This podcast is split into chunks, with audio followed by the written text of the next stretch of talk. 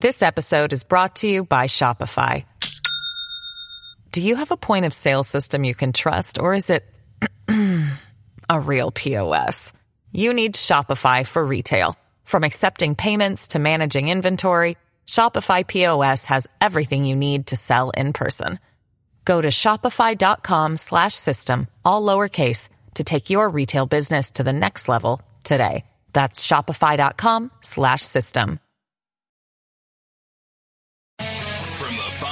News radio studios in Midtown Manhattan, it's the fastest growing radio talk show. Brian Kilmeade. Hi, everyone. Hope you're having a great day. It's going to get better because we are back with you. Trey Yingst is going to be joining us from Israel in a matter of moments. Uh, Lieutenant Colonel Allen West from the border uh, in about 30 minutes. Uh, and we have a lot to discuss today. There's a lot to go over. Uh, we're watching Bill Melugin at our border, which is basically busted.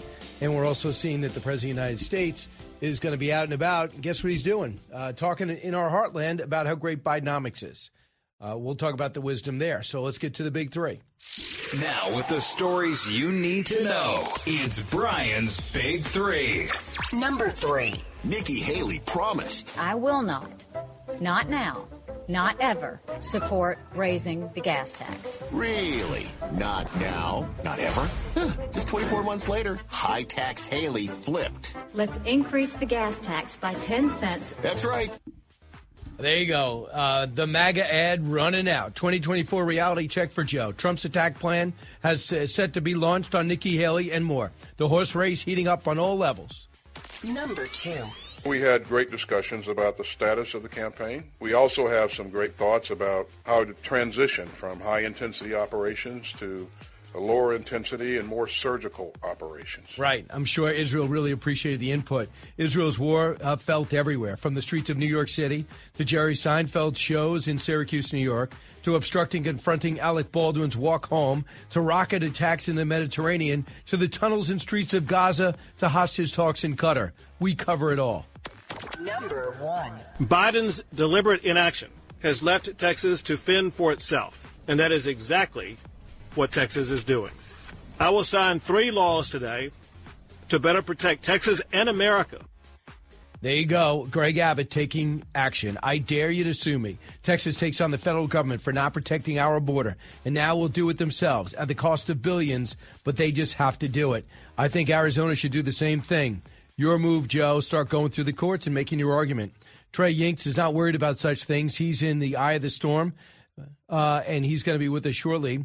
He's Fox News' foreign correspondent. And as you know, what's going on at the border right now, we have our Secretary of Defense there also making an announcement about uh, the Houthi rebels are making the Mediterranean a no go zone for a lot of commercial vessels. Therefore, they're going around the horn of. Uh, they're going around the Horn of Africa in order to avoid the Mediterranean. That's going to up energy prices, food prices, everything. When are we going to neutralize them? Well, it looks like we are putting together a coalition to confront the Houthi rebels. A coalition. We can handle it ourselves. We want other people targeted. So to me, I find that I find that a little uh, bothersome. We have a great fleet. We want other people taking, I guess, uh, part of it. I don't think we can go any further personally and not confront these Houthi rebels, but we don't want to expand the war. Here is uh, Michael Waltz, cut nine. President Trump called them what they were. The Houthis are Iranian backed terrorists. And in his first months in office, as part of his appeasement strategy, Biden delisted them. And I can't get a straight answer on why they won't call them what they are uh, and send the right signal to the world, not to mention cut off their money and other types uh, of aid. But Kaylee, here's, here's the fundamental problem. It is the Biden weak appeasement strategy. They couch it in terms that sound innocuous, non-escalation. But really what that is, is that is essentially telling the schoolyard bully, no matter what you do, I don't want to escalate. And what does the schoolyard bully take from that? Well, I can get away with taking more lunch money and other kids' lunch money and doing, sowing all kinds of mischief. And he's not wrong. And that's a Green Beret. A guy does war fighting for a living. Now he's wearing a suit in Congress for Florida. Trey Yingst joins us now from uh, Israel. Trey, where are you now? Yeah, hey, Brian. Right now I'm in Tel Aviv at Hostage Square. We've been talking with the family members of those who are still held inside Gaza. And still today, 74 days into the war, Tel Aviv's being targeted from Gaza. Air raid sirens sounding earlier here, sending hundreds of thousands of people to bomb shelters. Stunning, right? With with all the action there, with all the pressure, they're still able to send out rockets. Yeah, and it's really remarkable given how extensive the air campaign against Gaza has been. And the Israelis are operating in both the northern and southern part of the Gaza Strip. Yet still, Hamas and Islamic Jihad have a stockpile of rockets, and they're able to fire them toward major population centers. Now, Israel's missile defense system, the Iron Dome, is still intercepting most of that fire. Not a lot of it is slipping through at this point in the conflict. But as you talked about, there are other threats Israel is facing. It's not just Gaza anymore that they're worried about, it's other Iran backed actors across the region. Right. Uh, I understand things are heating up with Hezbollah, but back to the hostages situation. What was uh, the fallout been from the three that were killed by the IDF over the weekend? So this has really changed the calculation for the Israelis, and it has upped the pressure internally. Yesterday, we were at the Kiryat, Israel's version of the Pentagon, for that press conference between Yoav Gallant, the country's defense minister, and Secretary of Defense Lloyd Austin.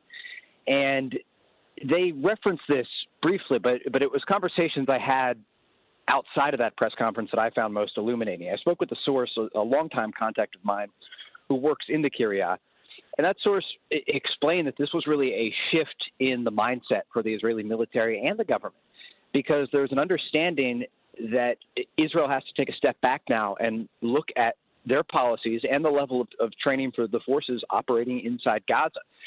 And so there, there's an understanding as well that troops who are currently in Gaza, we're talking about thousands of Israeli soldiers, will now have to conduct themselves in a way that really ensures they are, are triple checking targets and, and locations where they are firing mm. because of, of the criticism Israel is facing following the deaths of three hostages on Friday morning. One other thing to note about this, just outside of the Kiryat yesterday, there were families of, of hostages who were calling for an immediate deal. They are willing uh, to, to put everything on the table in order to get their loved ones home. And that's simply not where the Israeli government stands right now on the issue. Right. CIA Director Burns is going back to Qatar. I heard the Mossad is sending a representative to Qatar to start getting hostage talks going. Have you have they looked yet at what went wrong there? The communication, uh, the fact that they came out without shirts on, holding a white flag. I just saw some instant react analysis said, well, Hamas does a lot of that stuff. You know, they, they pretend to be do one thing and they're actually doing another. Uh, so, do you think there was a deception there? There was no expectation that Israelis would actually be in the area. The hostages would actually be loose. Yeah, it is. It is really the the most tragic situation that could could have happened for the Israelis because those forces had two objectives in Gaza. One was to look for the hostages, and the other was to destroy Hamas leadership. Having been embedded with the Israeli military multiple times in Gaza since the war began, I can tell you these forces are afraid, and rightly so. They're facing an enemy that is fighting from an urban battle environment. They're popping out of tunnels, firing RPGs and anti tank missiles at these troops, and killing uh, more than 130 of them since this ground operation began. And so, likely, what took place was was a, a lack of discipline on the, the trigger for these these forces, and the reality is is that the Israelis have admitted the soldiers that killed the hostages did not follow protocol. Anytime inside Gaza, when someone approaches with a white flag, and especially without a shirt on to show that they have no explosives underneath, they should be taken into custody and, and then reviewed to see who they are. And this simply didn't happen here. Now, why it didn't happen, we, we can speculate, but it, it, likely had to do with, with forces operating either recklessly or carelessly, or they were simply afraid. They saw movement in, in Sajaiya, mm-hmm. a very active neighborhood inside northern Gaza, and they fired. One of the stories yesterday said uh, a former hostage came out and recommended IDF don't go in the tunnels. Uh, it's going to be hell for you to go down there, and there might be some hostages down there, and there's no telling what they'll do. I don't think they have an option. Don't they have to go in the tunnels, or is the latest thing they're going to flood it with seawater? Yeah, it's it's a great question, Brian. And when we look at their options, they're very limited when we talk about southern Gaza. And southern Gaza is where it's believed not only the Hamas leadership is hiding in the tunnel network, but also many of the 129 Israelis that are still in Gaza, likely being held in those tunnels. And so they can't flood those tunnels, and they can't uh, use any sort of other means that, that have been discussed to destroy the tunnels with the Hamas leaders inside because they may be killing their own civilians, their own soldiers. And it, it creates an incredibly complex and, and challenging part for this next phase of the conflict because even if they're acting on intelligence, uh, there's this question of do they enter the tunnels, do they not enter the tunnels, and, and if they do, could they be uh, booby trapped. And this has happened before. A number of Israeli soldiers have died during this war in booby trapped tunnels. They've entered, and Hamas has blown up the tunnel on top of them. And and so the question really remains: How will they deal with, with Hamas leaders like Yahya Sinwar, the, the leader of Hamas in Gaza, and others who are hiding in southern Gaza, among the the hostages? And, and one thing we should remember here is that some of the hostages that were released, they reportedly met Sinwar in the tunnels in the early days, an indication that these leaders knew if they were around the hostages, they were less likely to be targeted. Very interesting. Uh, so far, we understand that it's been reported that Israel has used 60% of the of the aerial bombing has been uh, dumb bombs, and not the precision bombs, or it's 40% have been dumb bombs, not the precision bombs. Do you think that number is correct? Yeah, I, I, I do, and it's it's quite controversial um, because when you look at, at Gaza, there will be a number of things that we're not discussing now that Israel will have to address later. Things like where the, the Palestinian people will live afterwards, the spread of disease inside Gaza with the amount of destruction and, and injuries to the civilian population. And these are things that, that Israel will face on their border, and they will not just be criticized for it, but but it will be a, a, logistics challenge for them as they are the ones who are ultimately controlling the amount of aid that gets into Gaza, and they're the ones that that have the Palestinian people as their neighbors. And so it's not an easy situation, um, and it's an unpredictable situation because there is this this question of what happens the day after the war is over, and that question still has not been answered by Israeli officials. It really uh, it doesn't. Maybe they haven't figured it out. They're going for total victory. You know, I remember with Bin Laden, they said it's a complex series of tunnels. Look out, and they end up not being that. This is actually just as sophisticated as they thought. I could not believe some of the sizes of them. There were rail cars on the inside in some in some areas. You see all the tunnel making equipment. Um, so this is uh, and they said, what, 500 tunnels have been discovered so far? Do you get the sense that Netanyahu wants to go for a long time uh, on the ground? Yeah, yeah, I, I do. And, and I think the war will enter a new phase in the coming weeks. And a lot of that has to do with American pressure behind the scenes. And a lot of it has to do with the reality that you cannot win in an urban, complex battle environment simply by bombarding the entire area because there are civilians among the, this population. There are hostages among this population. And so they are reaching a point where the air superiority that, that Israel has in this situation and the ability to use their air force, it becomes more of a burden than a tool. And so this will be a very long campaign. According to Israel's defense minister, it will take several months to to reach the objectives inside Gaza. But we are likely looking at a new phase that will include more tactical strikes. It will include more uh, missions based on specific intelligence for the forces that are still operating inside Gaza. And likely, if the Israelis listen to the international community and, and they, behind the scenes, maybe not publicly are admitting this, but, but probably are planning for this contingency of what does come next, because there will have to be someone in charge of Gaza there will have to be civilian infrastructure to support the more than 2 million people that live there. And with Israeli forces inside, they can't just play a role of security. They will have to coordinate some sort of, of government control.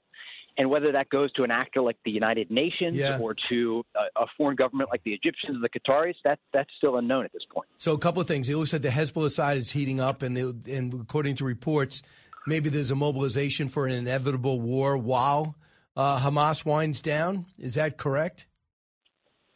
Yeah, it is something that Israeli defense officials have talked about as inevitable with one caveat. They say that if diplomacy prevails, and they don't expect it to prevail, but if diplomacy prevails, it could avoid a limited or even wide scale conflict with Hezbollah. There are Hezbollah militants operating on the border as we speak. They've fired dozens of anti tank guided missiles into Israeli territory. They've killed civilians and soldiers alike. And they've launched more than a thousand projectiles since this conflict began. They started just one day after the massacre in southern Israel. And from that day after, October 8th, they have been firing on a daily basis into northern Israel. And it, it raises the question of how long Israel will put up with it for. And because it's, it's not just the threat to the soldiers and civilians that remain in the north, it's the fact there are tens of thousands of Israelis that are internally displaced.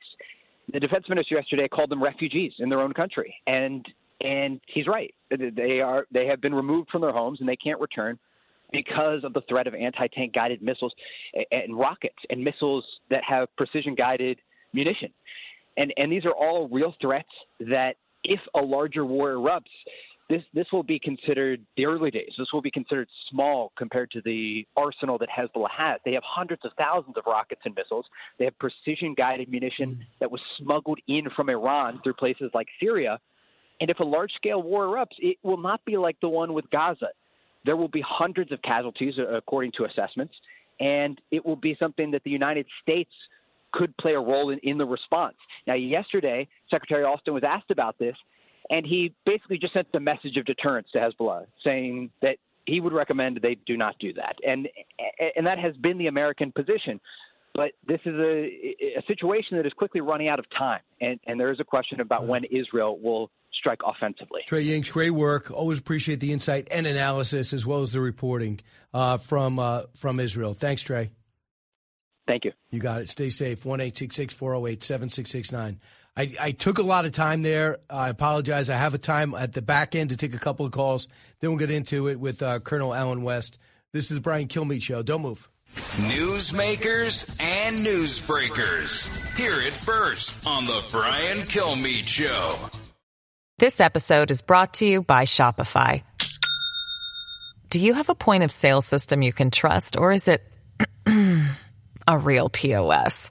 You need Shopify for retail. From accepting payments to managing inventory, Shopify POS has everything you need to sell in person. Go to shopify.com slash system, all lowercase, to take your retail business to the next level today. That's shopify.com slash system. Out of the gates and ready to go. Hey, it's Hutton Withrow. Hot Mike is here on the Outkick Network. We've got your afternoon covered with the latest sports discussion, and it's available wherever you find your audio. Daily analysis and news. He is hot. I am Mike. Actually, my name is Chad. His name is Jonathan, but you get the picture. We're going to bring it every single day. Whatever you want to call us, we'll respond to. We just want you to respond to what we're dishing out every day. And while you're here, we hope you subscribe to the podcast, like, subscribe, and share.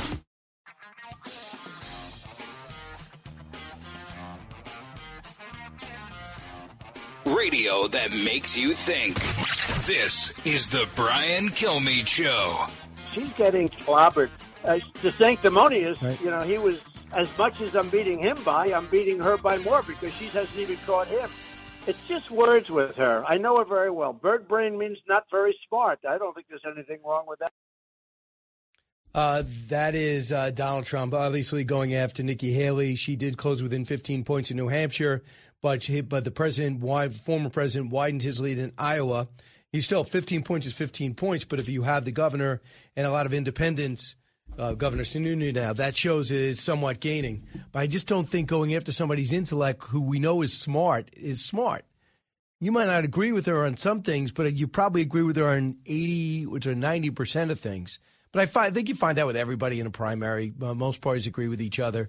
But I going after Nikki Haley's intellect is never going to be effective. Just like going after Trump for not finishing the wall is never going to be effective.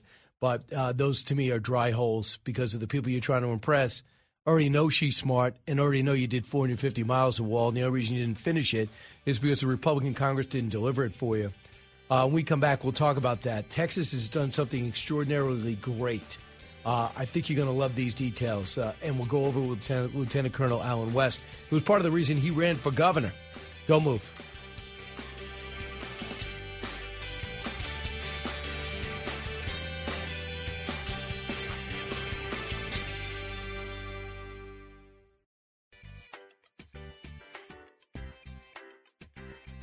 breaking news, unique opinions. Hear it all on The Brian Kilmeade Show. Biden's deliberate inaction has left Texas to fend for itself. The authors of the United States Constitution foresaw a situation when the federal government would be inattentive to states that faced challenges at their borders. And in response, they inserted Article 1, Section 10 to the United States Constitution to empower states to take action to defend themselves. And that is exactly what Texas is doing. I will sign three laws today to better protect Texas and America from Biden's border neglect.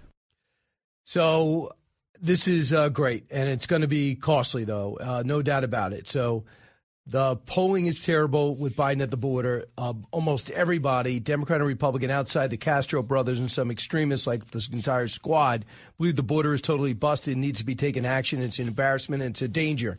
So Texas is going to put 1.54 billion dollars in state money to continue construction of barriers, 1,200 miles, and allow the state to spend 40 million for state troopers to patrol Colony Ridge, a housing development near Houston that far-right uh, publications claim is a magnet for undocumented immigrants. The money will also be added at 1.5 billion in contracts the state has issued since September 2021 but they're also going to be start arresting their own people. This bill number four, up to six months in jail, $2,000 fine for first time conviction, 20 years in prison for a second time conviction. Police must transport them to a port of entry if caught after serving their sentence, could face a felony charge for refusing to return to Mexico. Uh, these are some of the things that show extreme measures. Is it extreme enough? Will it be effective? Lieutenant Colonel Allen West joins us, the executive director of the American Constitutional Rights Union. Colonel, is this a good move? Well, finally, uh, that's what a lot of people down here in Texas uh, are talking about. What took so long for this to happen? Because you know the the dam has broken. So hopefully we can try to uh, get some of the water to recede. But you saw the recent pictures from Bill Melugin and also the reports from Griff Jenkins. Uh, this problem at the border is getting even worse. So I think this is a good start. Let's see if there's a follow up to it. We hopefully uh, won't see this as just a political optic but you know, there's some other things. We should stop having in-state tuition for people that are here illegally in the state of Texas. We need to make sure that the remittances that these uh, illegals are sending back to Mexico, wherever, out of Texas, we should tax those remittances, and, and that's something we could do to offset the costs that we see uh, happening with uh, us picking up the bill. And furthermore, some of the remittances that we send to the federal government, we ought to put a little hold on that as well, and that's something that the comptroller's office can do. So uh, we'll we'll see what the follow up is uh, after this uh, historic signing yesterday. Well, I'd love to see the arrest. You got a lot more jumpsuits. People are certainly coming. You want to turn them around right away, so the federal government will sue, just like they did to get the barriers out of the uh, the floaters out of the Rio Grande that was supposed to stop everybody. They said, yeah, that's got to come out. This time, we expect the federal government to sue. But can you imagine the case, Colonel? They they're going to actually say that they are controlling the border. And I think the best thing for Governor Abbott and the Governor uh, uh, Katie Hobbs of Arizona is to say, no, they're not. Because they're both on the record saying they have not done their job, so we have to do their job. And maybe that'll that'll uh, give them victory or or make them do their job.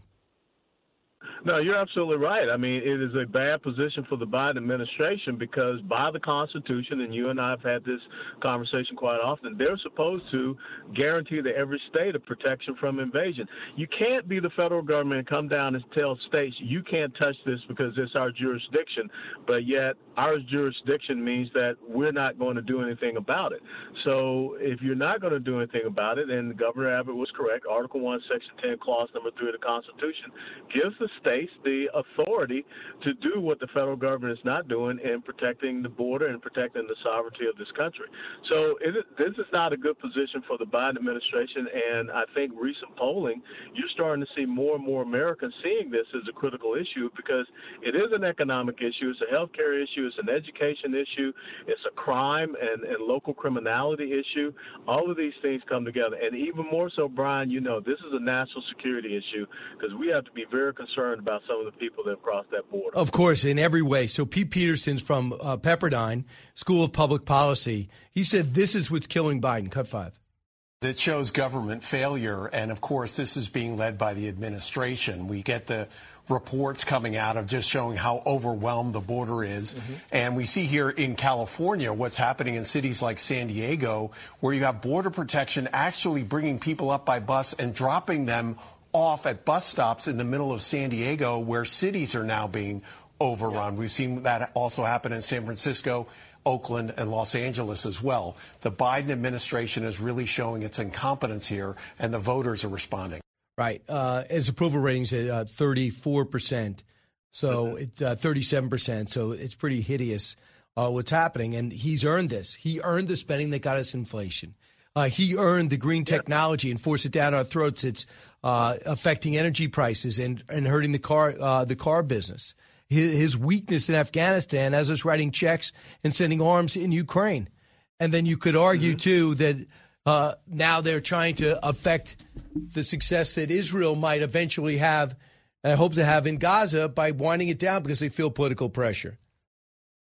Well, the thing is, Israel would not be dealing with Hamas if the Biden administration had not opened uh, their arms back up to Iran uh, going back for the Iranian nuclear agreement, you know, easing up on the sanctions, and now Iran is flush with oil revenue, sending them six billion dollars. So, you know, you know, when I hear people say that it's an incompetency of the Biden administration, this is purposeful. This is intentional. Everything that he is doing, he said he was going to do, and this is what the far left wants to see happen. So I think that people are waking up and understanding that their policies are the reason why. And so this is not about spending more money, uh, as we hear the talk about border security. It's about policies that have taken us in a different direction. Yeah, it's it's uh, and it's the worst it's ever been. This is a time in which it should be slower because it's a little bit colder. So, yeah. yeah so here is uh, I want you to hear the other side of this, the irrational side, but it's unfortunately part of his base. Listen to Congressman Castro of Texas and Jayapal. Yeah. I want to speak quickly to the Democrats in the Senate and others who are considering supporting this proposal. If you do so, you will be surrendering to right wing racism. And more than that, you will be enabling it. Senate Democrats and the White House must not agree to these extreme demands. So that's what he's dealing with. I mean, do you believe it's racist? Do you know that we don't even know where they're coming? They're not coming from. They're not coming from Central and South America. Most of them are coming from Africa now. Yes, you've got people from now probably over 160 different countries, and you got Chinese nationals. I mean, tens of thousands of Chinese nationals, mostly single military age men. You have people coming into this country from countries that are on the terrorist watch list. This has nothing to do with racism, and I think that people are absolutely sick and tired of this, uh, you know, scare tactic and, and this you know, demonization and racism use because it's not. The, the left always falls back on that. And here you have two sitting members of the United States Congress that don't believe that we're supposed to uh, support and defend the Constitution and support and protect the sovereignty of the United States of America. These people should be removed from office because they're supposedly have taken an oath to the Constitution. Yeah, it would help. Uh, here's what Tom Homan said about the possibility that Abbott's new laws, a uh, few of them, are going to be effective. Cut two. And look, the Biden administration has been very successful on the open borders agenda. They haven't done they haven't done a single thing to slow the flow. This isn't this isn't mismanagement. It isn't incompetence. It's by design. He ran on open borders, and you got to give him credit. He's kept his promise. So I salute Governor Abbott. I mean, we got to protect this country, and we we look at the known how many how many uh, people off the terrorist watch list have been arrested, an historic number. Governor Abbott's trying trying to protect Texas, and in doing so, he's protecting his country. So he thinks it could be effective. Tom Homan also says he'd go back if asked, uh, and Trump will ask him to go back if he wins. Well, we definitely need someone like Tom Homan who is very focused and understands this issue. He has been there, he has done that, he knows what works. And again, we just have to see the follow up. Uh, the Biden administration is going to come back and, and, like you say, bring a lawsuit. And I think it's so important that Texas says, you know, we're not going to court. Screw you. Okay? This is about protecting our citizens here, and you have purposely and intentionally broken the law. And so, therefore, we're going to step in and we're going to defend the law. Uh, and I think that that's a fight that you win. And you, you don't need to go and uh, get into this lawfare thing that the federal government, the Biden administration wants, because we're suffering not just here in Texas, but all across the United States of America with the drug fentanyl crisis, the human and sex trafficking crisis. And again, this is becoming a huge national security issue. All right, Colonel, thanks so much. Appreciate it. Hopefully, Texas wins out on this. They work their way up the courts while uh, by arresting a whole bunch of people. Uh, but unless Arizona does it's really not going to stem the total numbers. Colonel, thank you very much. Always a pleasure, Brian. Take care. Merry Christmas to you. Uh, same to you and your family. Always great. Uh, meanwhile, when we come back, uh, what happened on the streets of New York City yesterday? There's a dual shot I want to share with you, both from my hometown of Massapequa. You have Jerry Seinfeld in Tel Aviv walking with people around him peacefully. Then you have Alec Baldwin, uh, also from Massapequa, happens to be going to an acting class where he's volunteer teaching on 29th Street. And as he's getting there, he runs into all these uh, anti Semitic protesters, anti Israel protesters, pro Hamas protesters, and they harass him. When we come back, what he said and what they said, and why I believe Baldwin was 100% correct. Politics, current events, and news that affects you. Brian's got a lot more to say. Stay with Brian Kilmeade.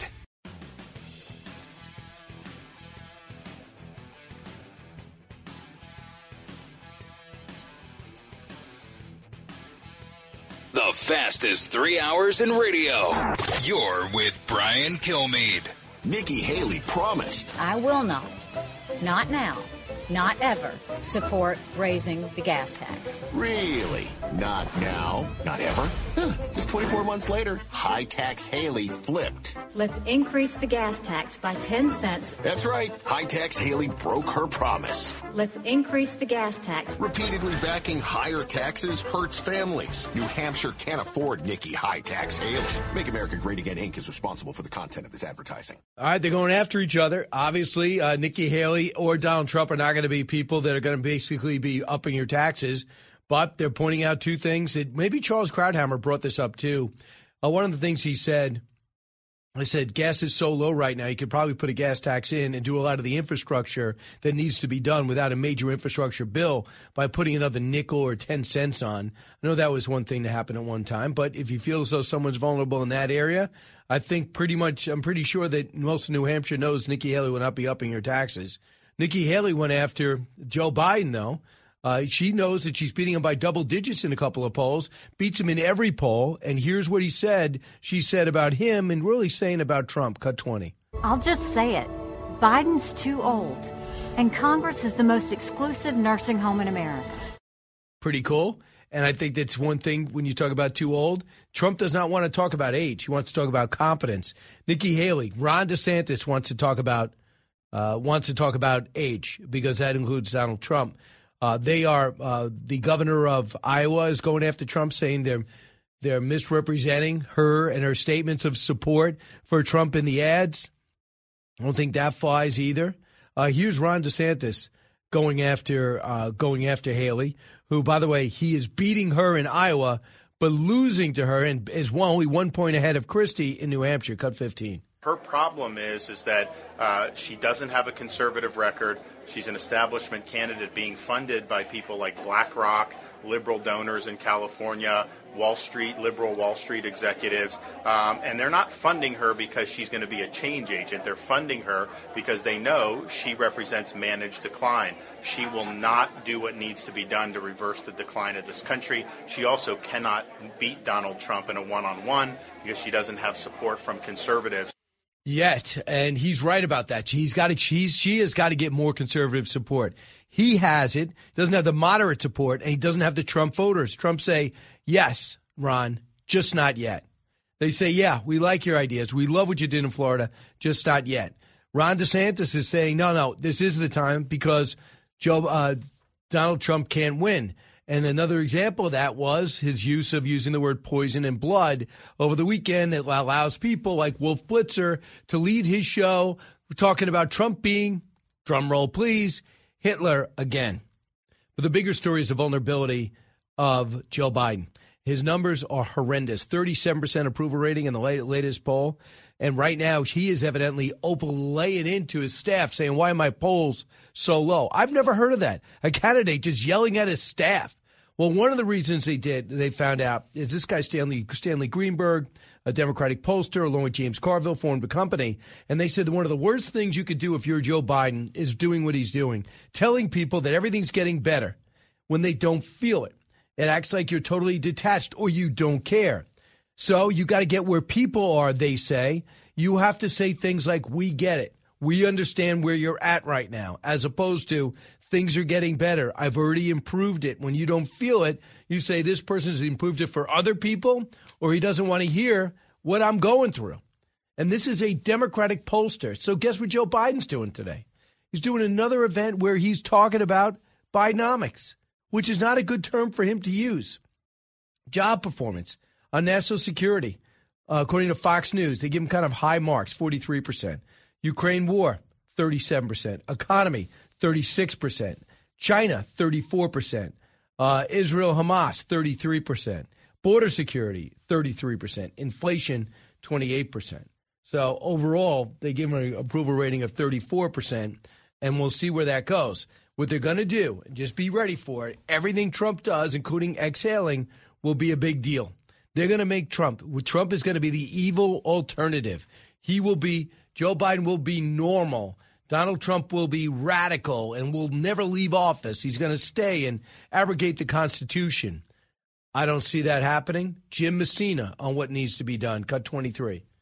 Well, look, I think President Obama is doing exactly what he should be doing, which is reminding Democrats it's time to to focus on the election, wake up, and uh, and realize that every election. You and I've talked about this in the past, Neil. Every election in America is close, and this thing is going to be close. And Democrats need to kind of wake up and start doing the things that they do, which is knocking on doors and talking to people. I think what he's saying to folks is it's time to it's time to focus. It's time to be concerned.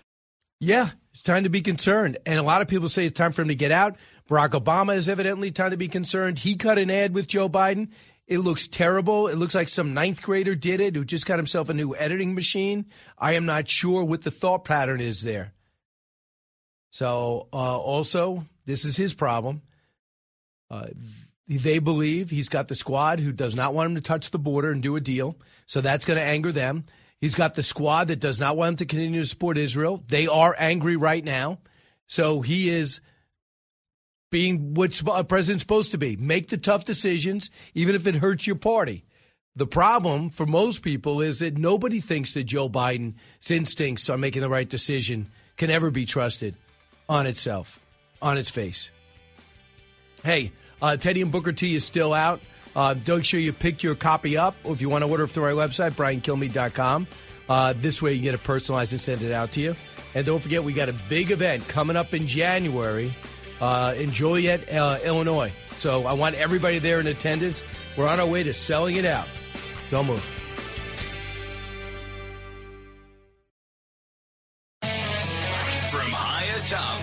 News headquarters in New York City. Always seeking solutions, never sowing division. It's Brian Kilmeade. Thanks so much for being here, everybody. It's the Brian Kilmeade Show. We have so much to go over, so much to go through. Also, saw this little note to keep in mind porch pirates. They are everywhere. It, they say it's going to hit a record this year $6 billion. I don't know how many people uh, want to know that their gift was stolen off somebody else's porch, but maybe that's happening. Also, people reselling it, that's probably happening. But if crime's happening in the cities, in the suburbs, look out. That package left at your doorstep uh, could be taken. You notice a lot of them take a picture of it, and maybe now I get why. I'm a slow learner. This hour, we're going to be joined by Steve Garvey. He wants to be the next senator, uh, the senator from California. After all, he knows the state, played first base for the Padres and the uh, Dodgers. Not a prerequisite, but would certainly help. And Josh Kraushaar will start laying the table, setting the table for 2024 as we're now inside a year to the big election. So let's get to the big three.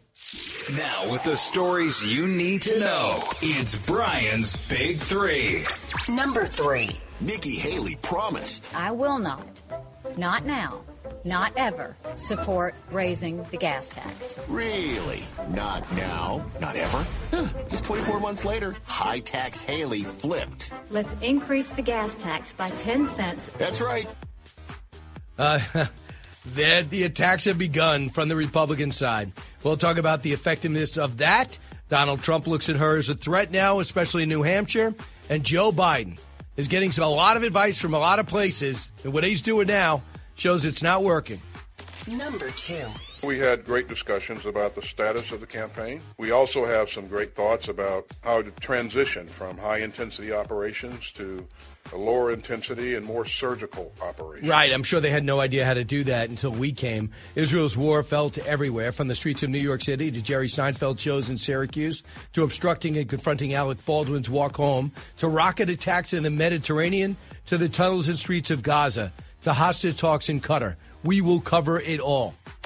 Number one. Biden's deliberate inaction has left Texas to fend for itself, and that is exactly what Texas is doing. I will sign three laws today to better protect Texas and America. There you go, Governor Abbott. Great job. I dare you to sue him. Texas takes on the federal government for not protecting our southern border, and now we'll do it. They'll do it themselves at the cost of billions of dollars. But at least they'll do something. Your move, Joe. And that's where we'll begin. Josh Kraushaar joins us now, Fox News uh, radio political analyst and editor in chief of Jewish Insider. Josh, welcome. Brian, great, great to be back with you. Hey, uh, Josh, first off, the President of the United States cannot be happy with some of these uh, poll numbers and some of the advice he's getting. I don't think anybody on the left has said they should not be, they're not concerned about what they're seeing. The Fox poll has him at 43% approval. Nobody else is close. Uh, in November of 2023 is at 40, so it's ticking slightly up. Uh, on national security is at 43, Ukraine 37, the economy 36, China 34, Hamas in Israel 33, and the border security 33, uh, inflation 28. Most other polls, he's a lot less. Your thoughts on what he has to do?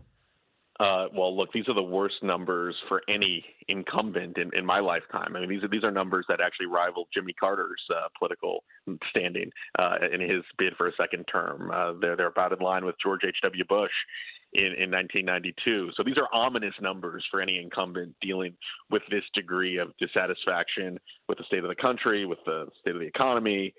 And, and I think the bigger challenge too is that Biden at age 81 is not as, uh, let's put it mildly, is not as adept at kind of driving home a message of showing that he can kind of turn the tide, and that he has the strong leadership necessary to turn things around. Uh, and that's seen in the polls as well. A lot, a lot of worry and skepticism about his ability to kind of serve out the, the four-year term, where he'd be 86 at the end of uh, 2028. so these are really big headwinds for, for Biden and the Democratic Party.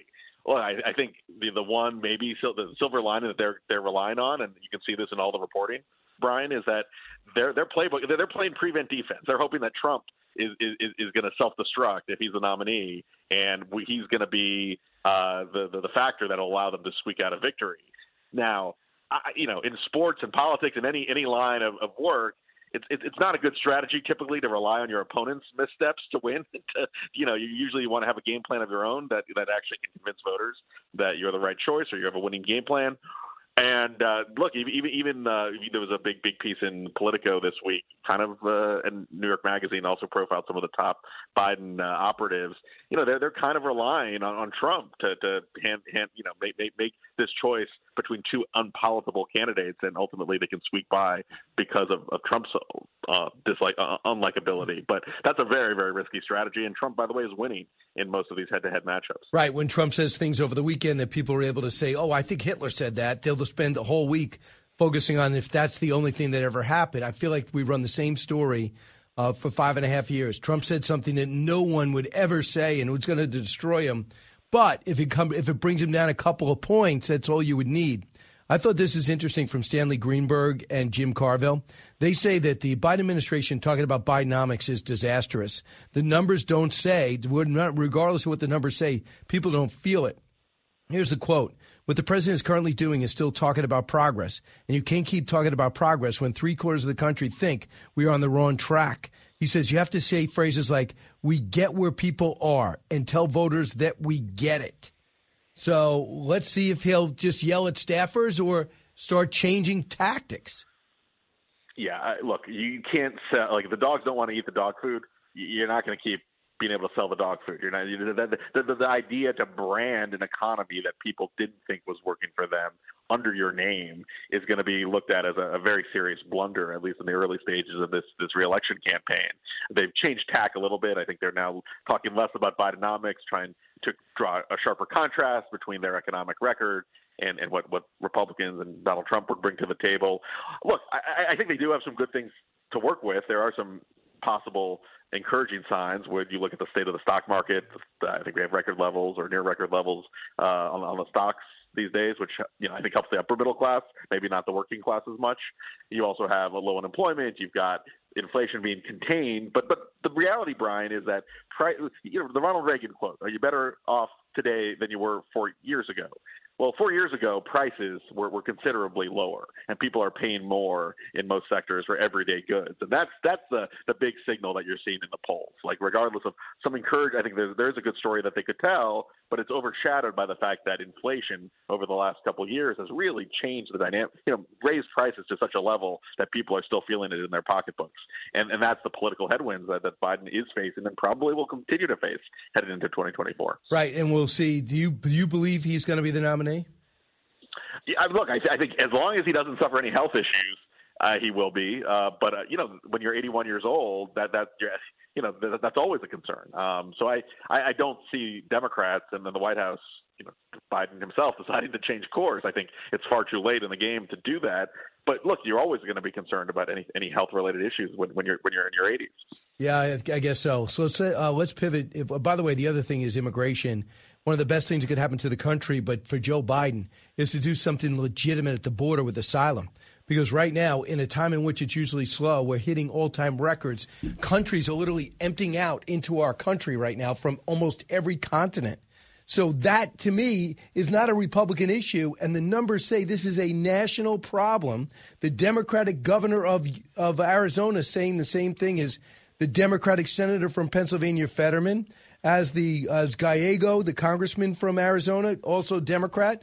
Uh, Kelly's disappeared again because he doesn't have to win re-election. But this is a huge issue, isn't it?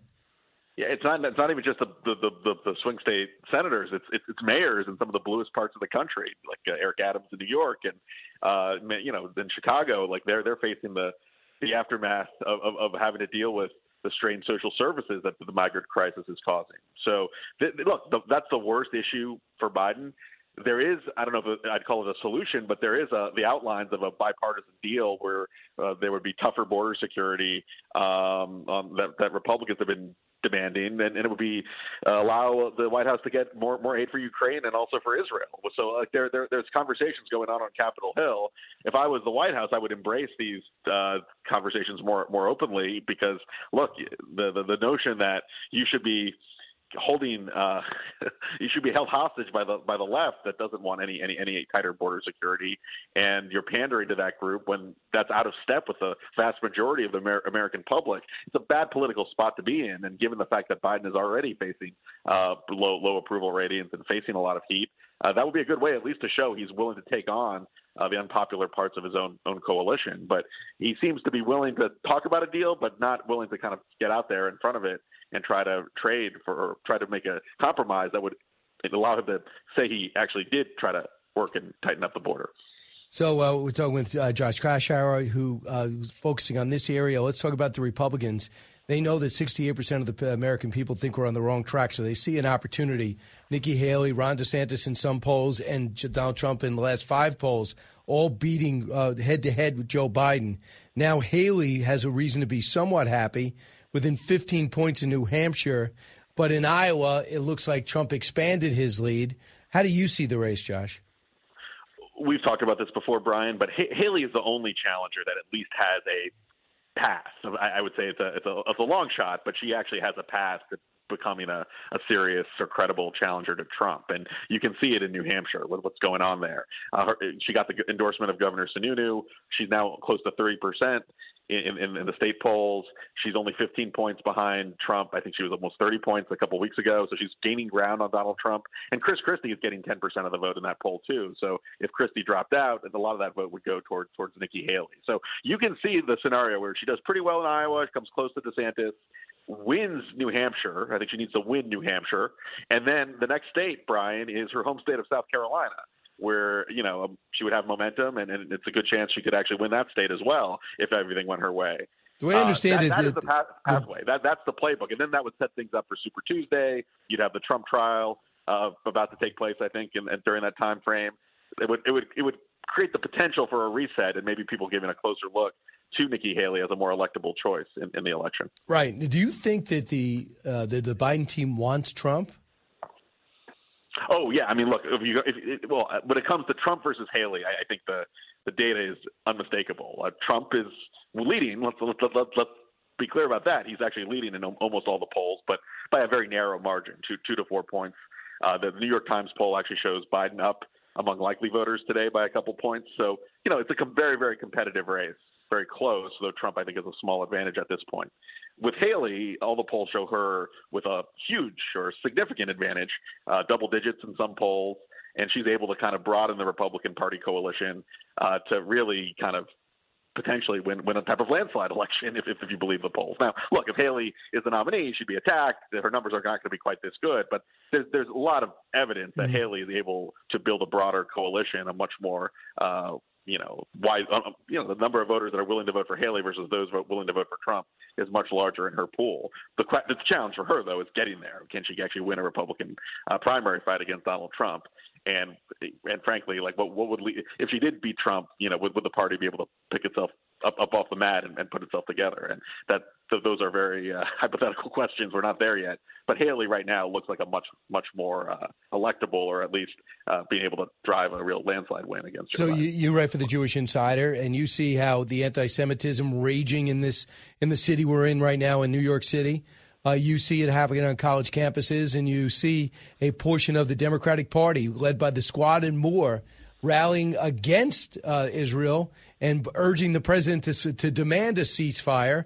Well, do you think the American Jewish community will revisit who they're voting for? It's usually the Democrats. Yeah, well, what we're seeing, I, well, look, number one, I think it depends on who Republicans nominate. If, if Nikki Haley is the Republican nominee, I think you will see uh, perhaps record high support or elevated levels of support for uh, for Haley if, if that was the matchup. And now that's not likely.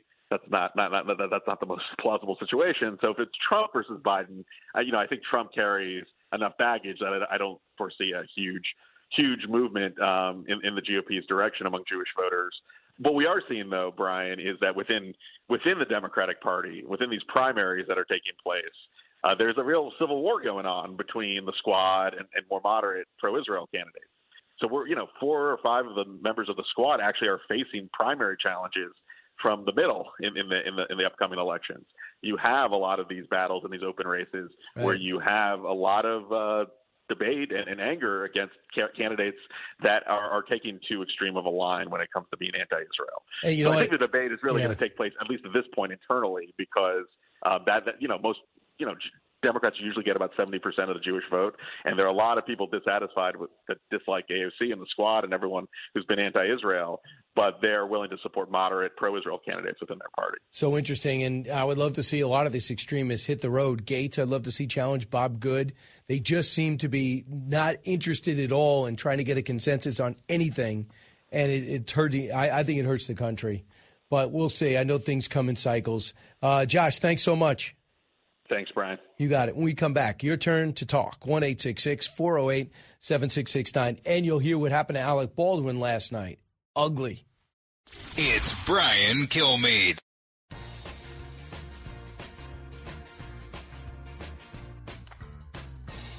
The talk show that's getting you talking. You're with Brian Kilmeade. NYPD, we know you! You in prison, children too! You in prison, children too! NYPD, we know you! NYPD, we know you! You in prison, children too! You in prison, children too! Think of these despicable idiots uh, trying to gum up Penn Station and Grand Central Station, both stations I go to, depending on what train I can catch, and they want to make sure to maximize the inconvenience. What is their message? Putting KKK, the NYPD, in the same sentence. Putting the KKK, NYPD, and IDF in the same sentence. These people are all, they look mostly Middle Eastern. If they are actually chanting that in the streets of New York City, we should throw them the hell out of this country. They should not be here with those type of attitude towards our police, uh, towards uh, putting them in the category of KKK. And ironically, it is our police that is guarding them. When out of nowhere, Alec Baldwin, who was teaching a class, volunteering teaching an acting class on 29th Street, he all of a sudden he finds himself right in the middle of this mess, and they start going after him, telling him, "How can you in Hollywood like the type side with Israel?" I mean, do you believe this? They go after Alec Baldwin, and believe it or not, he says, "What a dumb question."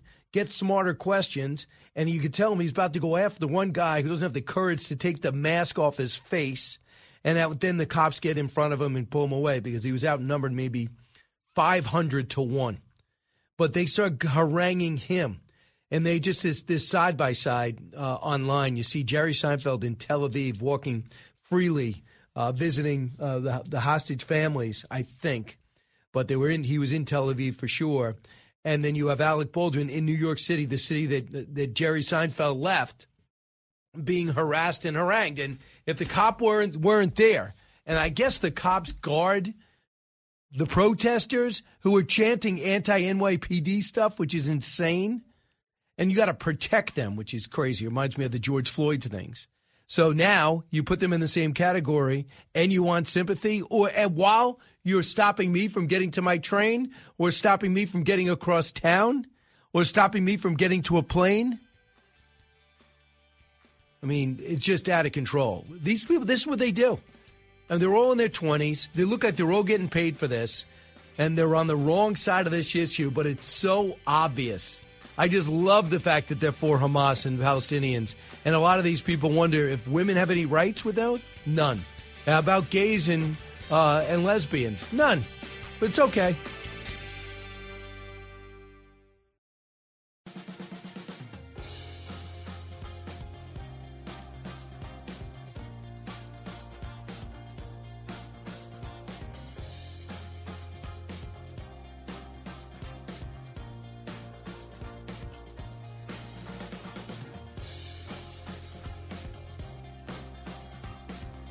He's so busy, he'll make your head spin.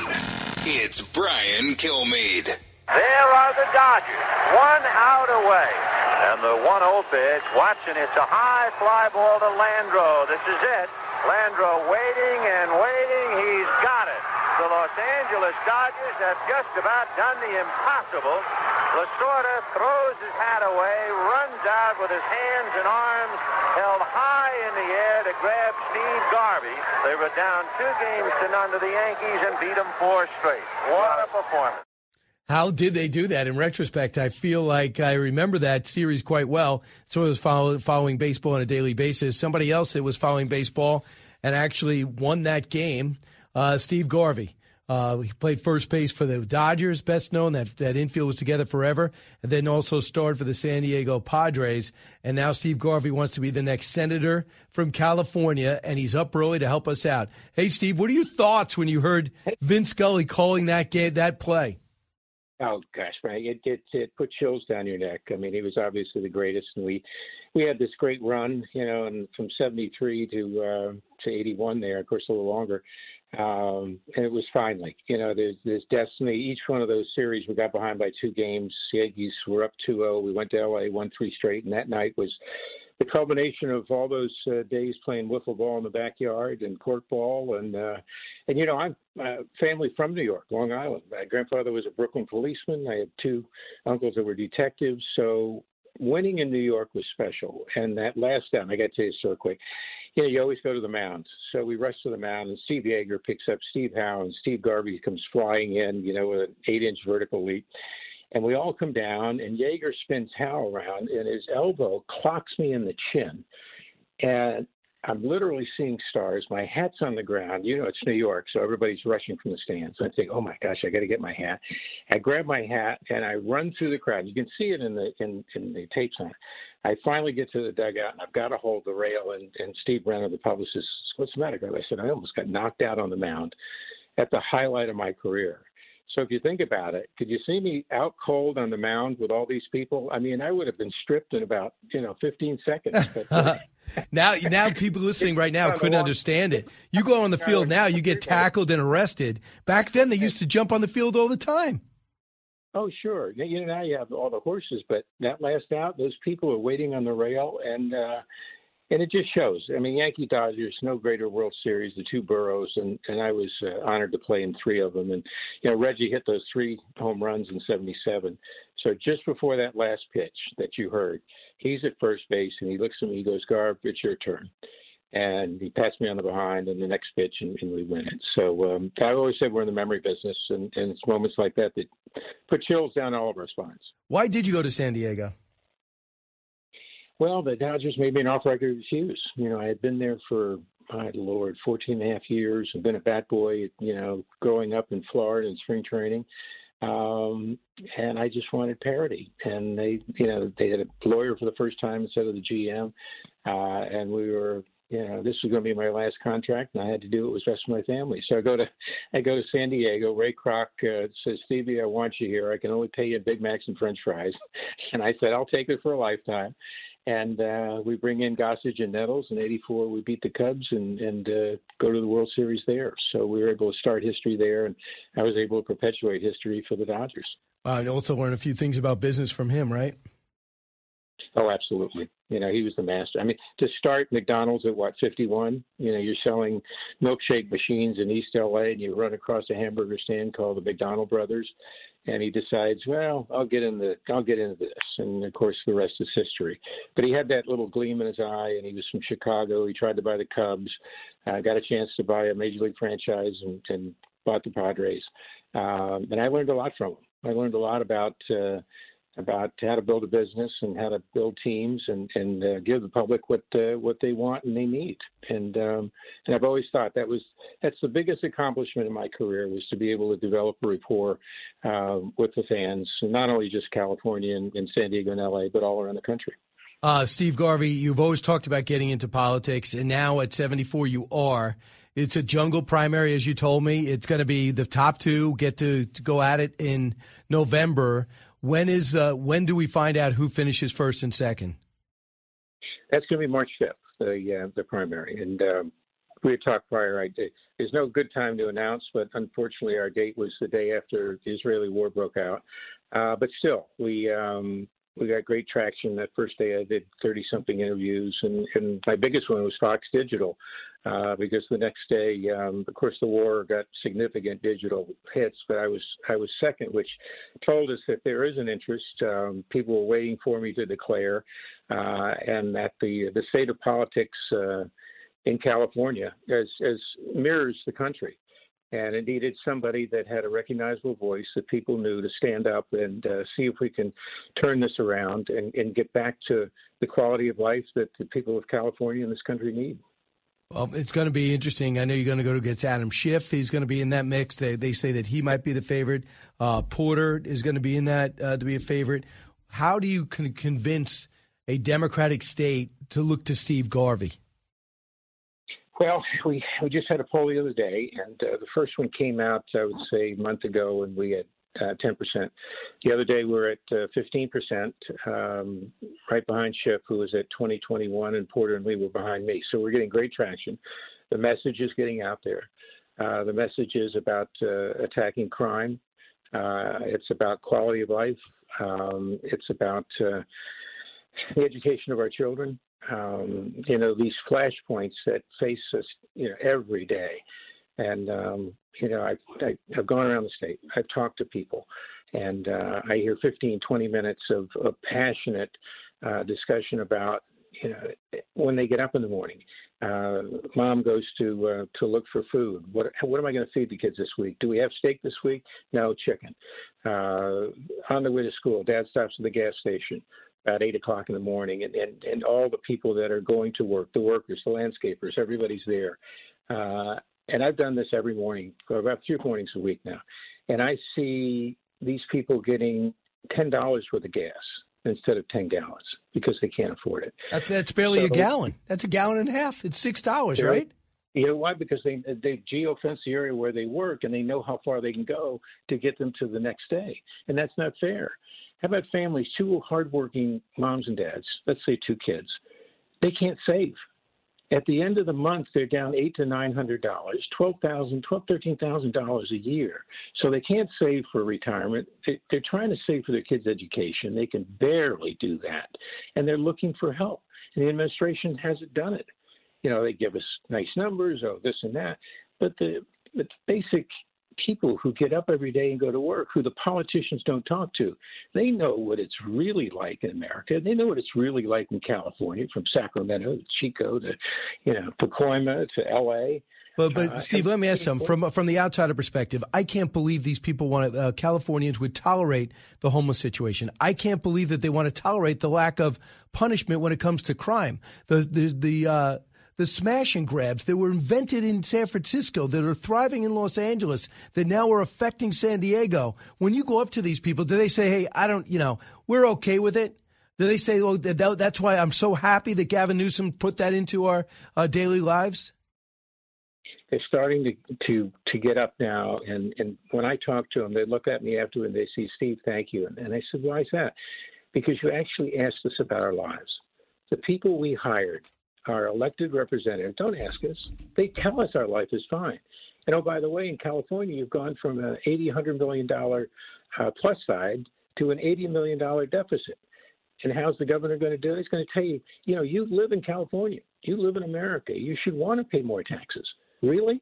You keep paying taxes and you don't get anything in return. You don't get any quality of life in return. You can't what? Forget about walking the streets of LA or San Diego. You you can't walk the streets of your neighborhood. I mean, we live in the Coachella Valley, Palm Springs area, Palm Desert. We've actually had these these smash and goes and break-ins on on wonderful shopping streets out here where there's not a lot of density but the soft spots criminal looks, criminals look for because they know if they get nine hundred fifty dollars, they're not going to get prosecuted. Nine hundred and fifty dollars, Brian. You can steal and not get prosecuted. It's What crazy. has America come to? And you know, well, you're in New York. You're looking at a welfare state where immigrants are coming in every day. And your mayor is trying to find an answer, and there is no answer because if you want to, you know, you want to be a sanctuary city, well, so be it you you know you may have thought not thought about what's going to happen and when it does happen then you've got to take care of people but you've got people coming in. I think i saw the other day i, I get the new york post every day. Um, they have a, a jobs program. Only 20% of the you know, undocumented migrants that come in have applied for jobs. So what does it mean? They're fine. They've got a cell phone. They're living in a nice hotel. They've kicked out veterans by the way which is a which is a, Disgrace. big thing in, in, in, in our running. Uh, Los Angeles, the veterans, big veterans hospital, home, surrounded by tents, and their veterans living out there. Let's let's take pride in the people that protect our country, that come home, that have problems, and maybe physical. Quite quite usually, it's it's it's going to be mental. Let's take care of them. Let's celebrate them. Let's get them back into society where these people have skills, and not let them go on the streets again. So people have been looking for a voice. They haven't had one in a long time. It's been 35 years since since this office had a conservative even get to the to the uh, general. Um, but we're going to do it because people are now Mm. saying, Steve, thank you for running. We're proud of you. And you know what? We're mad at ourselves for not standing up. So, Steve, have you talked to Arnold? Have you talked to Arnold Schwarzenegger how he did it? Yeah, we're going to uh, get together pretty soon again. We got to get through the holidays now, and then we're going to I'm going to get a chance to talk to him. And we've met several times before about what was his strategy, and I think it was the same thing. He talked to the people, and they felt they knew Arnold. And of course, Arnold was on the big screen, and and and I've been on the playing field where 30, 40,000 people go to work with me, and they see my work ethic and how I get up, and yeah, I may strike out, but I have a good chance of getting a hit too. So they want somebody just to care about them. And, and that's what our campaign is about. It's about compassion. It's about common sense and, Right. and building a consensus. Understood. And I talked to Kevin McCarthy uh, last week and of California, obviously the former speaker now, and he's a big supporter of yours, and he'd be a great guy for you to deal with as well. Uh, Steve, he's we're listening to all voices, Brian, obviously, because I'm not a career politician. right. I'm doing it because I want to serve the people. I'm not trying to build a name or a business. Uh, it'll be a, a six year run. But from that first day, I'll start to build a consensus on both sides of the aisle and, and, and work on the conservative side, too. I mean, both sides have to get together. Do you ever wonder if any of these people played a team sport? Uh, never.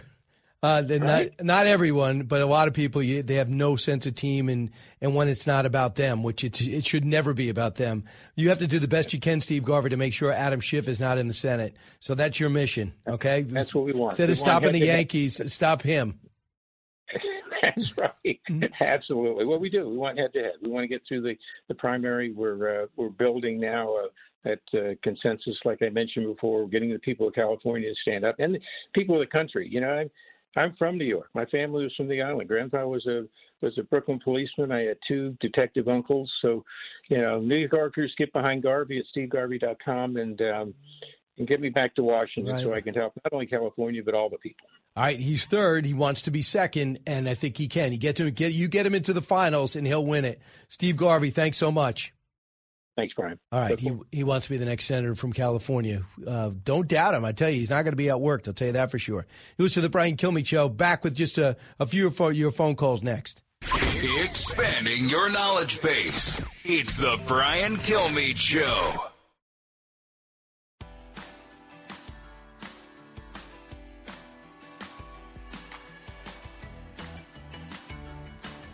Information you want, truth you demand. This is the Brian Kilmeade Show. During the Kennedy Center Honor Ceremony, Crystal's longest running co star sat right behind him, his hometown sweetheart Janice, who he's been married to for 53 years. Tell me what Janice means to you. I mean, her honesty, her strength, her love, the weight in my shoes in case I tend to drift off. Oh, and this is love what I felt because I'm wearing the medallion at the dinner. They just put it around your neck. You're now officially this person. You're now an honoree. And I look out and there's my two beautiful daughters, Jenny and Lindsay. And that's that's the most important thing is those two girls. And I said, I know they're looking at me wearing this thing, and I know what they're thinking. What? Who's going to get that when he's dead? It's kind of funny. It's very funny. Yeah. Billy Crystal, yeah. Right, He only uh, got one medal. He has two daughters. What do you do? Well, that's true. Uh, so I don't know. I I just know too much about Billy Crystal. I don't have a good feeling about him. What? Yeah. Why? Yeah, I just you know I've had bad? a couple interactions with him. Really? It's not been positive. That's disappointing. And yeah, and uh, I guess his brother is a still a teacher in Long Beach, Long Island. He that's where he is from. Okay. So I just hear some uh, uh, questionable things. He seems lovely then. He puts a very good persona out then. Right. He hasn't done much lately, though, right? I mean, just won the Kennedy Center honors. He probably does a lot of voiceovers. I know he did. I mean, it was several years ago, like Monsters Inc., Monsters University for like Disney Pixar. I Mhm. know they're movies you're running out to see all the time, but I mean, that's a voice I hear often in my household. All right. So last night, uh, Alec Baldwin was just walking the streets, right? Obviously, he's had a tough year or two. Um, and he decides to, he's got seven kids at least. He decides to teach an acting class for free. And he's walking on 29th Street, a block I'm at a lot because in two blocks you could just dip right into Penn Station. And he runs into these rioters. And you would think they go, "Oh, Alec Baldwin, you know, you're a obviously you're a Democrat and you're a liberal, so I'm not going to have any problems with you." Instead, they start saying, "I think you're pro-Israel. I think you're pro-Israel." And then he said this. In fact, you see him on the cover of the Daily News as well as the New York Post.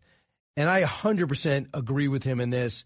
And you have to just see the look on his face. He's being confronted by these little weasels, and he wants to crush all of them. And here's the here's the inter- here's the exchange. Cut. What do you mean? 12. You went to Hollywood. You saw, do you condemn Israel for the actions they committed against You already got you, you've already got your mind made up about every question you got, right? Oh, I'm asking you a I'm, question. I'm, I'm in Hollywood Is that your you answer? Is that your answer? You ask stupid questions. So he had about look about 20 cops around them and they were there to guard the protesters believe it or not. Even though they were outnumbered they were aggressive they were trying to find some way to get into the subways. Can you imagine what they would have done to the passengers if they went in there? And you know how many jewish people are down there that might have confronted them back? And this is how uh, this is what cowards they are. They cover their faces love to know how many are being paid, and the ones that aren't from the Middle East that maybe have a horse in this race, like might be Palestinian to begin with, why they're here and think they can protest in our streets and stop our traffic and stop our commuters who are trying to earn a living, not make money by stopping uh, closing bridges or harassing people in Brooklyn or uh, cornering uh, Jewish Americans in libraries at Cooper Union. And then you're harassing celebrities who are known to be a little volatile anyway. Totally feel bad for Alec Baldwin because he's saying to himself, he sees these cameras, everyone's holding their phones, and they're waiting for him to blow. And this guy and all these people are in his face, and they're yelling the most horrendous things as he's trying to key his way in to this nondescript black door. Uh, I 100%, it's screwing up everything. All these people that used to have a certain feeling about uh, Republicans or conservatives like Bill Maher, and in this case, Alec Baldwin, have to, I have to revisit it. And I'm hearing this over and over again because these radicals are not all, they're not right wingers. They're not the Freedom Caucus, believe me. Brian Kilmeade here. From the Fox News radio studios in Midtown Manhattan, it's the fastest growing radio talk show. Brian Kilmeade. Hi, everyone. Latest hour of the Brian Kilmeade Show is coming your way now, and I'm as excited as I hope you are. Mitch Albom's going to be joining me with his best-selling book, Great Message. No idea that we're going to have a war in Israel when he came out and talked about his book, fiction, fictional book based on what happened in the Holocaust so many times.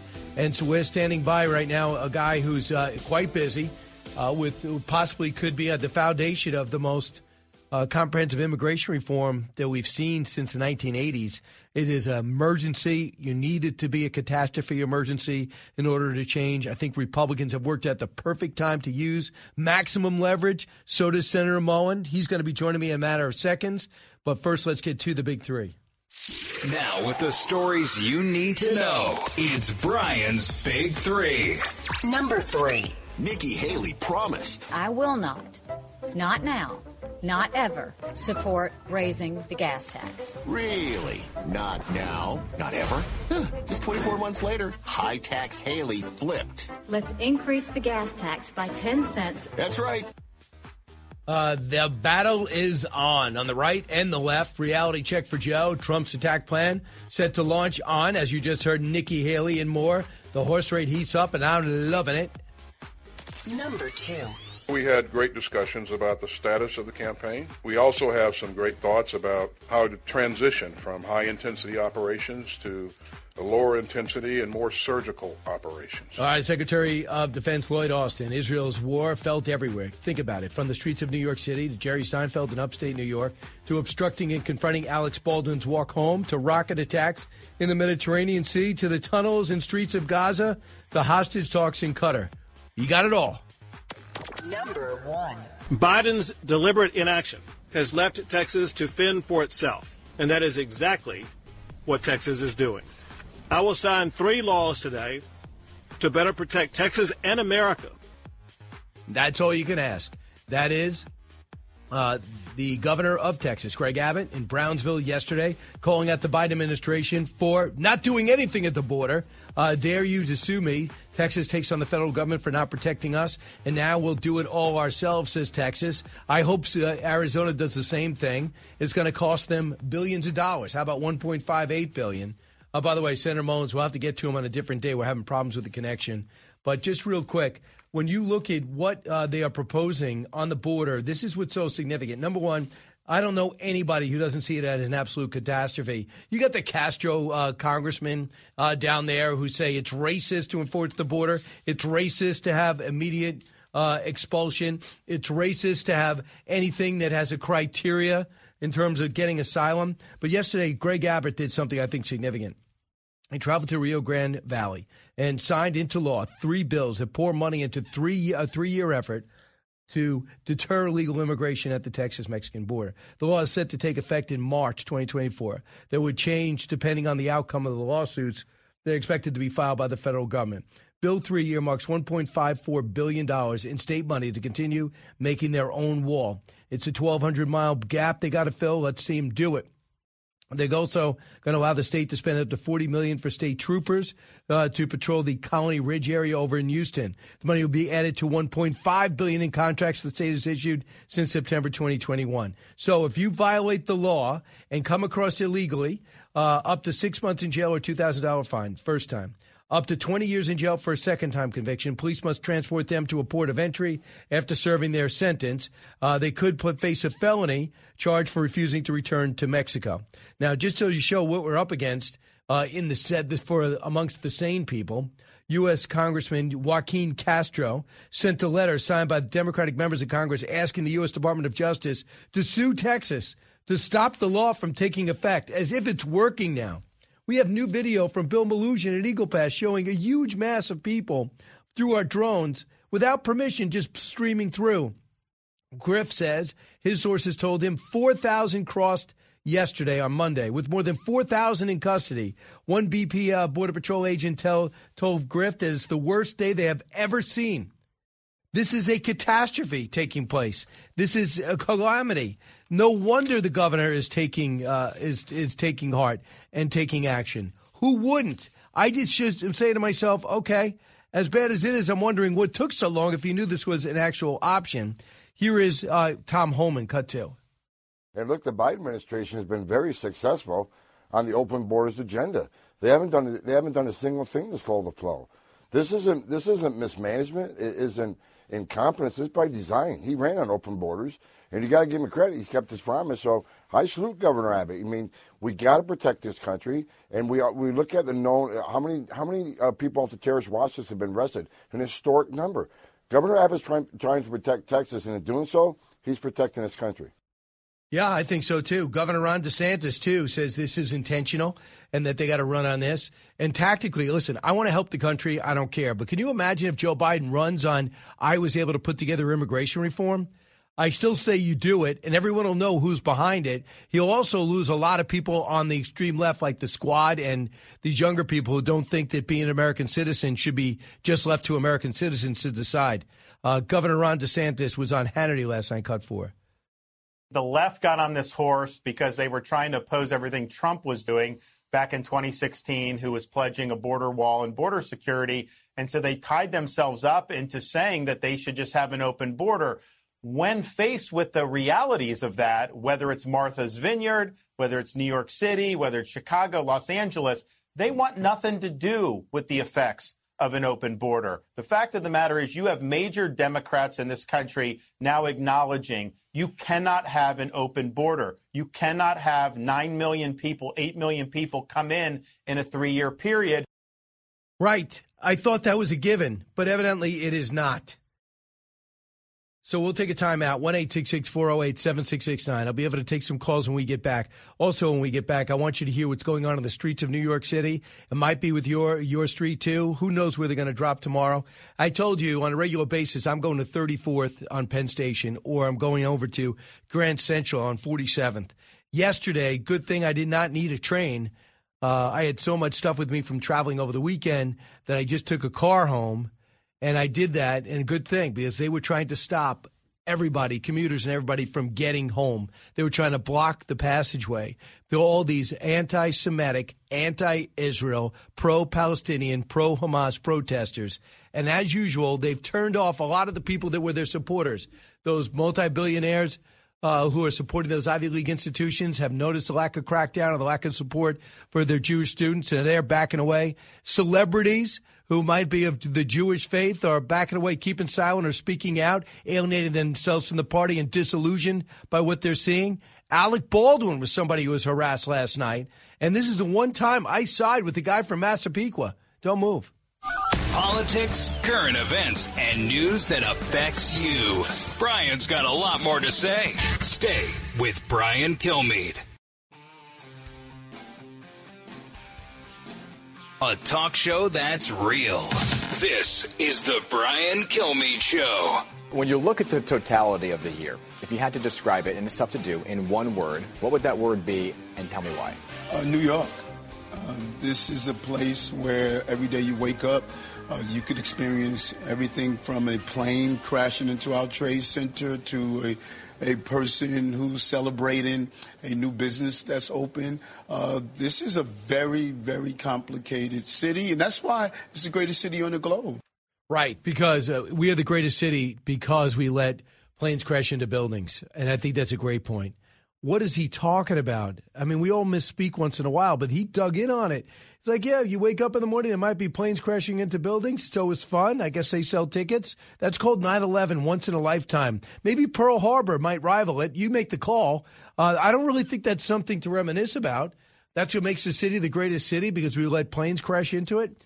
So uh, Mayor Adams not having a good few weeks, whether it's them, uh, the FBI rolling up on him and taking his cell phone, whether it's a staffer accusing of being accused of improprieties when it comes to campaigning and acquiring funds, whether it's his links to Turkey or people around him, I am not sure. But his approval rating is um, now below 30%. They're now talking in New York that Governor Cuomo uh, would beat him if he wanted to run for mayor. Listen, he's got nothing to do, Governor Cuomo. Uh, but please do not forget what he did as governor. And he basically is now coming out, realizing how unpopular his decisions are, and what he did as an, auto, an absolute, absolute dictator when it comes to COVID. He's an absolute nightmare. He just loved the power he acquired because he could work a PowerPoint. He shut everybody down, kept those schools closed, went against the mayor, had no interest in ever getting in communication, effective communication, and getting on the same page with the worst mayor ever. I get it.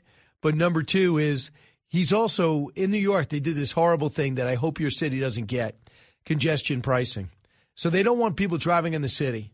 It was probably Mayor Bloomberg's idea. So what they're doing is charging people to go across the city. Do you believe this? So if you deliver bread or you sharpen knives or you have a flatbed uh, to deliver for construction, you're paying extra money. So you're paying a toll, and now you have congestion prices for going pricing if you go across town and use certain arteries. Guess whose idea that was? That was trumpeted. Governor Cuomo. He says, "Oh, you know, we should get rid of that and put that on hold." No kidding. You never should have thought about it. When in trouble, just up the taxes and try to find people. Uh, try to find people if they try to leave the city. So I find this, uh, I find that hard to believe. But Mayor Adams, uh, you probably want to take that back. You can wake up in the morning and you can look up and see some planes hitting buildings. I mean, if you want to describe, if you want to get people ready for another terror attack, you could say, let me remind you, it's just a couple of decades ago when we looked up on a beautiful sunny day and our lives changed forever. That's what we should worry about when it comes to the tens of thousands living on our streets today, polluting up our hotels and throwing out their free food because they don't like it after you give a no bid contract to a caterer. I'm not sure if the food's terrible or if these illegal immigrants are just ungrateful or a little of both. But when you pay billions of dollars to feed people who don't belong here and they're throwing it out, and you to sell us on the city bring up the fact that planes hit buildings, you're a little confused. I think. You? John, you're in California. Hey, John. Brian, wanted to wish you a Merry Christmas, Thank Happy you. New Year to you and your family. I wanted to talk to compliment a little bit what you were talking about with Steve Garvey and uh, the Bidenomics uh, phenomenon.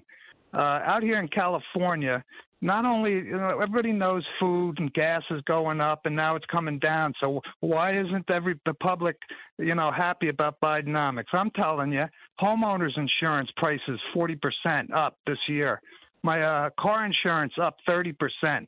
Uh, the stock market, people are talking about the great stock market. Since Joe Biden came in, it's been up 20% over the last three and a half years, and about 20% of that is over the last two months. So people are not feeling just gas and food prices, everything. My homeowners ins- uh, uh, association fee is up 20% just because of this insurance issue. There's a lot of other issues other than food and gas going on, especially in California. I think that's a good point. Also, how do you feel about the fact that it's going to be hard to buy gas cars in California? What if you owned a dealership? And all of a sudden, you know, wait a second, all the money I invested, I'm going to be not allowed to sell them? What if you were somebody who builds cars in Detroit or South Carolina? I can't sell a gas car in California? They might as well start laying people off now. What if you're some one of the people making electric cars like Ford and cutting back because people aren't buying them without the subsidies and we don't know anything about the batteries and how much it's going to cost to replace? We're getting into some dicey areas. What about if the reparations bill comes through? Who's paying that? with me and my and my neighbors. And it's not not just me, Brian. I've called you before and complained about a lot of stuff out here, but my neighbors are going through the same issues. I mean, my water bill went from fifty dollars a month to almost 120 in the last two Wow. years. Just because of all this infrastructure problems, water problems, the utility problems, those are things we see every month. And not only that, people are talking about inflation. Okay, inflation might have slowed. Prices are not going back to where they were three years ago. So once I see di- disinflation, then I might be a little bit happier. But we're not seeing that out here or hear- anywhere in the United States. I, I know. Well, let's see what happens. But the other thing is, I worry about manipulation. Why would the Fed come out and just say, hey, next year we're probably going to have three rate cuts? Wow, thank you. I've never heard them say that ever. All we ever heard about is rate increases. We can't guarantee where the economy is going to go, but we, we have seen enough to have three rate cuts. Why? Because the economy was teetering again, and he had to go do a pledge. I never even heard of that. The market benefited. Everyone's 401k. Evidently, 56% of the American public is invested somehow in the stock market. So it's no longer talking to the elite. You're not talking about Andrew Carnegie. You're talking about people with 401k, some mutual funds with a pension. So you are affected by that. I just don't want to be manipulated. You know, you don't want to drill. You you want to you want to stop pipelines until all of a sudden you're about to lose an election, and then we see some drilling, knowing it's going to stop, and we're going to go back to windmills. Thanks so much, John. Danny over in Michigan. Hey, Danny. Yeah, Brian, how are you today? Great. What's on your mind? Good. Well, I wanted to thank you very much. I spent time as an in the audience in Holland Saturday, and Oh, wow. it was a great, it was really a good experience. And tell your audience it was educational, motivational, and entertaining, which is unique. But the reason I'm calling is your conclusion was exactly what Americans need to hear, and your theme was. Uh, there's hope for all Americans during these tough times, and don't lose your hope. And so I called to throw my two cents in on that because I have a different background. For 60 years, I've been helping people and organizations develop a plan to uh, end up with a better future by controlling that and so on. And uh, from listening to you Saturday, I, I got excited because I felt passion for helping create a fantastic future for all Americans. And the problem is, Americans are frustrated today because they don't know what they can do or how they can do it to fix our problems. And um, Well, a lot's going right. I'll tell you what, a lot's going right in Holland. I know a lot of people came long distances to go. When I put up my hand and say who's from Holland, it was actually only a third.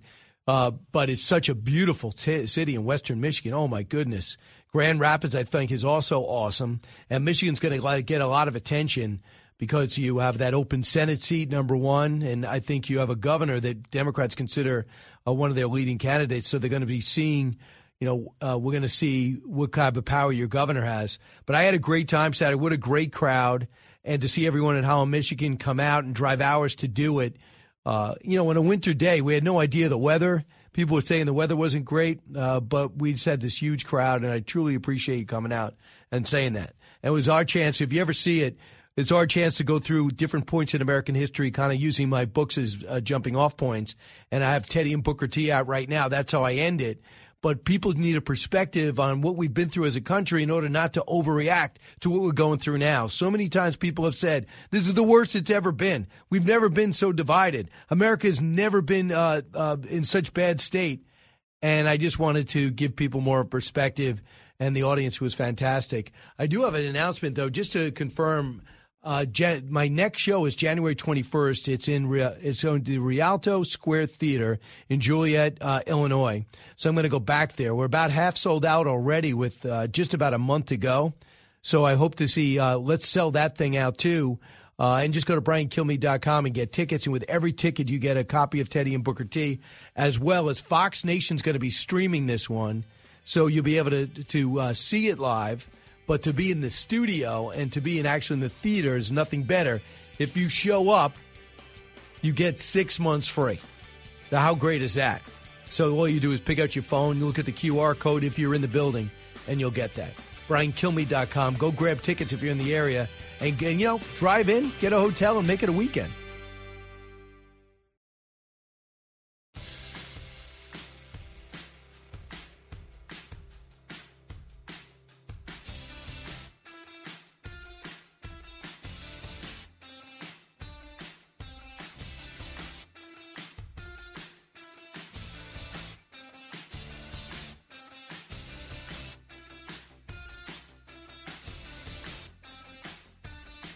A radio show like no other. It's Brian Kilmeade. Her problem is is that uh, she doesn't have a conservative record. She's an establishment candidate being funded by people like BlackRock, liberal donors in California, Wall Street, liberal Wall Street executives, um, and they're not funding her because she's going to be a change agent. They're funding her because they know she represents managed decline. She will not do what needs to be done to reverse the decline of this country. She also cannot beat Donald Trump in a one-on-one because she doesn't have support from conservatives. I, I, I don't think anybody can beat Donald Trump right now one on one unless something happens that Trump brings on himself because neither candidate, Ron DeSantis or Nikki Haley, have been able to peel off any uh, any of the Trump base. But just to answer that, uh, Nikki Haley came back at everybody because now they're running ads against her in the Trump camp and beyond. Here's a little of Nikki Haley uh, pushing back. Cut 19. And then I heard that Trump is going to go on the attack against me tomorrow. So stay tuned. We'll have fun with that one. Right. And then she went after Joe Biden, cut 20. I'll just say it Biden's too old, and Congress is the most exclusive nursing home in America. All right. This is the fun part. I mean, this is as close to sports uh, as it gets, and that's what I love. I love the strategy. I love the messaging. The the the event now it's even instead of just buying ads on radio and TV and buying some billboards. Now it's where you're going to be streaming, what show are you going to put together, uh, what kind of ads are you're going to put on the internet. Uh, joining us now is a man who sold 40 million copies of his last few books. He is one of the most successful authors in American history. He's got a brand new book out that's top of the charts. Uh, his latest book's called The Little Liar. Uh, Mitch Albom, who just joined me on Fox and Friends uh, before he leaves town and goes back to Detroit, is with me now. Mitch, welcome back. Hey, good to talk to you, Brian. Thanks for having me on this morning. So I, I was there when you first launched the book. Did you expect this much success? Uh, you know, hope for it, but you never know. Uh, it turns out that the topic is pretty timely, and I guess the story is providing people some uh, hope as well, which is a good thing this time of year. You try to, but you try to write books and make people think. But uh, and you know, from you said as you brought up uh, Tuesdays with Morrie, but do people also interpret that and as you are the nation's therapist? And do sometimes when you go to when you go to airports or public situations, they say, "Mitch, I'm having a problem with my son. Uh, uh, I'm having something physically going on. I'm going in for cancer treatment." Do, do you Yeah. find yourself in the middle of these situations? Yeah, it's really funny you asked me that, Brian, because you and I started in sports, and I used to get, and I'm sure you did too. Uh, the only questions I ever got in airports were who's going to win the Super Bowl, you know, and you could go up the escalator and say, you know, uh, Patriots, and still be fine, you know, and then all of a sudden after Tuesday Morrie, people would recognize me in the airport, but they would say, you know, my mother died of cancer, and the last thing we did was read your book together. Can I talk to you about her? and you can't go up the escalator and say Patriots. You know, you you have to stop and you have to you have to really listen. And I stopped and listened not ten or hundred or thousand, but tens of thousands of times over the last twenty six years to those stories, and it's it's really made me sensitive to to people's feelings, to their grief, to the things that they need in life, and it's probably not an accident that I never wrote another sports book again after Tuesdays with Morrie. Yeah. So let's go back to, to this book in particular. You set us back in the Holocaust, and now, uh, unbelievably, uh, and you wish it didn't happen, but it did. October 7th happens, and once again, Jews are, are subjected to uh, great pains and to find themselves in the middle of a fight, I believe, fight for survival, as Hezbollah rockets them from the north, and they're dealing with Hamas still rocketing them from the south, and still dealing with Iran, who's behind it all. But you're going back to a time in which uh, the Jew the Jews were slowly, subtly, and um, and secretly being eliminated. They had a plan to, uh, to to implement the Holocaust, and the way they Right. did it is unlike Hamas, who taped everything and they wanted to take full credit for it. Uh, Germany was in the denial business under Hitler. And what they tried to do right. is convince in your story a young Jewish kid with great credibility of honesty and integrity to convince a bunch of Jewish citizens to get on trains would be ultimately trained to their concentration camp and for many death. Exactly right. And you're so right to point out that the Nazis did it with deception. First, they did it by changing the language. You know, you want to lie, you change the language. And a little liar is, is about truth and lying. In fact, the, the voice of truth is the narrator of the book. It starts by saying you can trust the story you're about to hear. You can trust it because I'm the only thing in this world you can trust. I am truth. And it tells the story about how the Nazis perverted that truth um, to the point that the, the, the, I don't know if you know this, Brian, but the law that gave Hitler power to do everything that he ultimately was able to do to Jews and other people was called the law to remedy the distress of the German people. It wasn't called the law to give Hitler power to do anything he wants. It was called the law to remedy the distress of the. Who's going to vote against that? You know, everybody wants to remedy their distress, right? And so you change the language, you can get power. You get that kind of power deceiving people. You go on, and that's what I created in the book is all the deceptions and lies, including when when the Germans tried to, you know, this little innocent boy who's never told a lie in his life to stand on railroad tracks and tell people, fellow Jews, that it's safe to get on the trains. They're going to good jobs and and good homes and everything, and thinking that he's telling the truth because he's never told a lie. And why would he? He says this only to find out on the last train that his family uh, is being sent off with everybody else to Auschwitz and the concentration camps. And the book follows the, the impact of that lie on him, his family, and everybody else for 40 years. Wow, and then you talk about how that person tries to recover, the people that help him recover, and and uh, forgiveness. Obviously, only to a degree do you need forgiveness. He did it in a naive way. Had no idea that he was sending these people to his death, including his family. Uh, that was his uh, wake up moment and that that's the message. The message you want people to take away, Mitch, in which they'll you'll make them think afterwards would be about. Well, that truth is precious, that lying is inevitable, but we need to be careful about you know what we believe, and that ultimately we need to forgive one another, and ultimately we have to find hope. Um, you know, we cannot. I've been teased Brian, you know, you get teased in our business. We get to, you know, you become a caricature, and I get I get teased by critics for being too hopeful.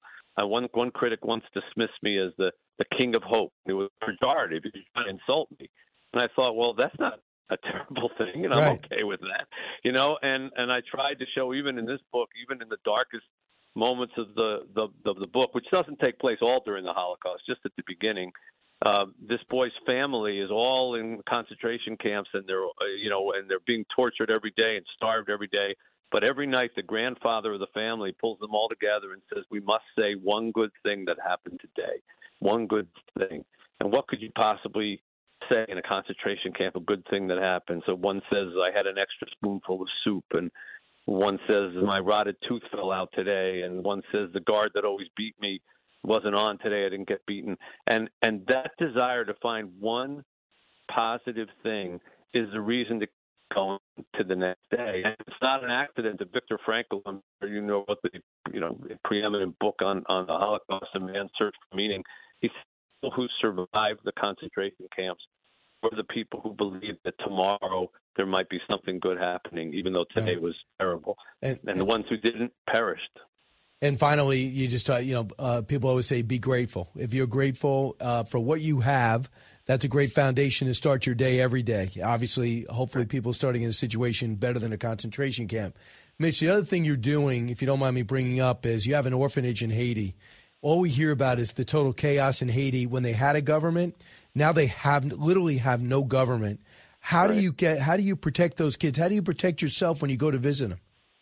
Well, I go every month. I have been for the last 14 years. We have uh, 60 plus kids that we take care of uh, there at any given time.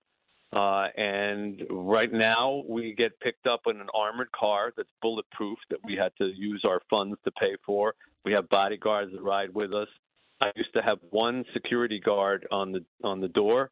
Now we have 24 ringing the property, you know, uh, trying to protect us from the gangs who have been known to not only go into people's houses and with guns and say, "Leave, this is my house now," but to scale the walls of orphanages and kill and and, and rape the children and it just just I mean you wouldn't believe what's going on there. And the fact that we have not helped or intervened uh, a country that not only is only 700 miles off our shores, Brian, but is also we occupied it. You know, you're a student of history, you know this. In the in the early 20th century, we occupied Haiti for 15 years. We ran, we wrote their constitution. We kept all their money in our banks.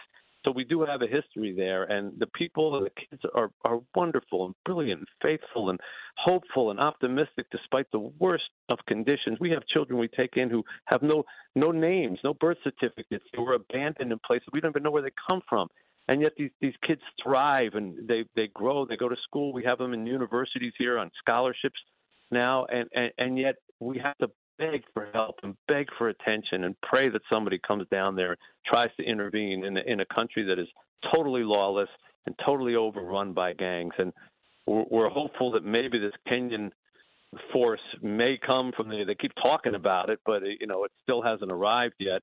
Um, and until then I get reports on my phone every day of, of the of the security situation around our place. And and and Brian, if I showed you my phone, you you'd faint. It's like dead body found in street, um, people being shot. You know, avoid this area. Uh, you know, corpse found in in pile of uh, you know uh, debris on this street. Don't go here there. It's it's it's frightening, and yet you know I have to go because we these are our children, and we have to take care of them. And if people want to help you out, uh, Mitch, how could they do it?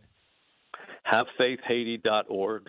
Havefaithhaiti.org Okay. is our website, and uh, 100% of any dollar we get goes right to the kids. We no administrative costs.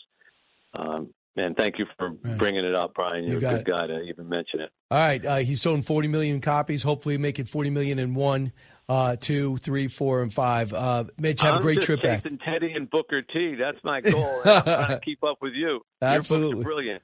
Thank you. Uh, it's a really great book. I know you know. Let me tell your audience. I read it, uh, and it's excellent, and it's a, and it's a really timely book about about who we are in America, who we were, and and how we got here, and on, on many things, including race relations. So, congratulations on a great book. Right. Uh, thanks so much, Mitch. I appreciate it. Uh, and uh, I'll talk to you again soon. Have a great holiday. You too. Thanks, Brian. You got it. 1 408 7669. We'll go back. Um, we'll, we'll come back in just a moment. You listen to the Brian Kilmeade Show. Educating, entertaining, enlightening. You're with Brian Kilmeade.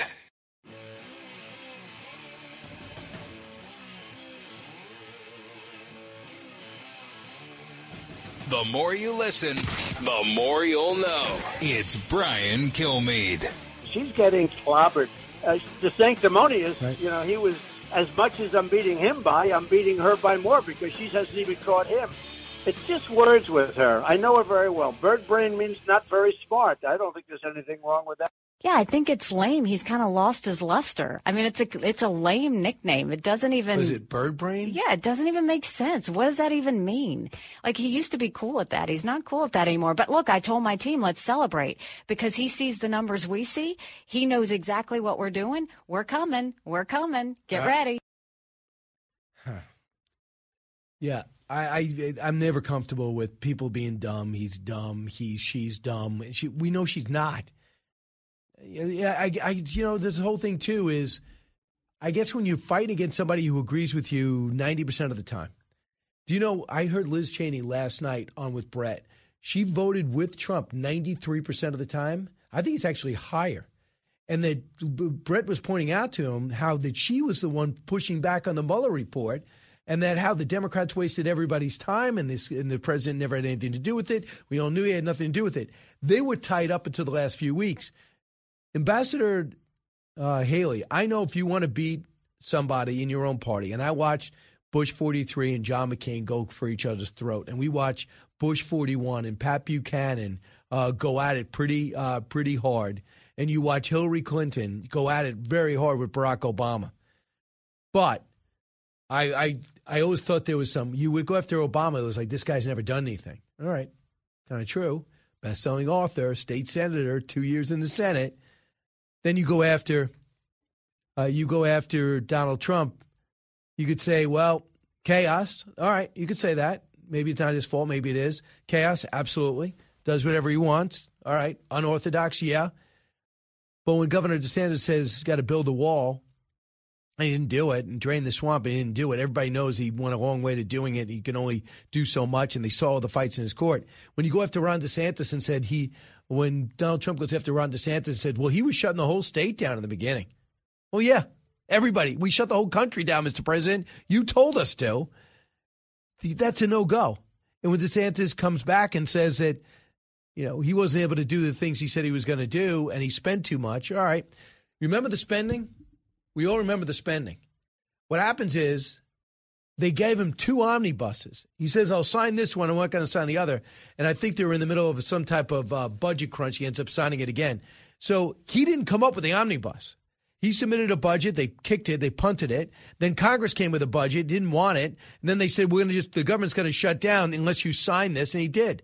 Now you could say, as a leader, he should have gutted the omnibus or shut the country down, or maybe been more hands-on and had Marc Short more hands-on.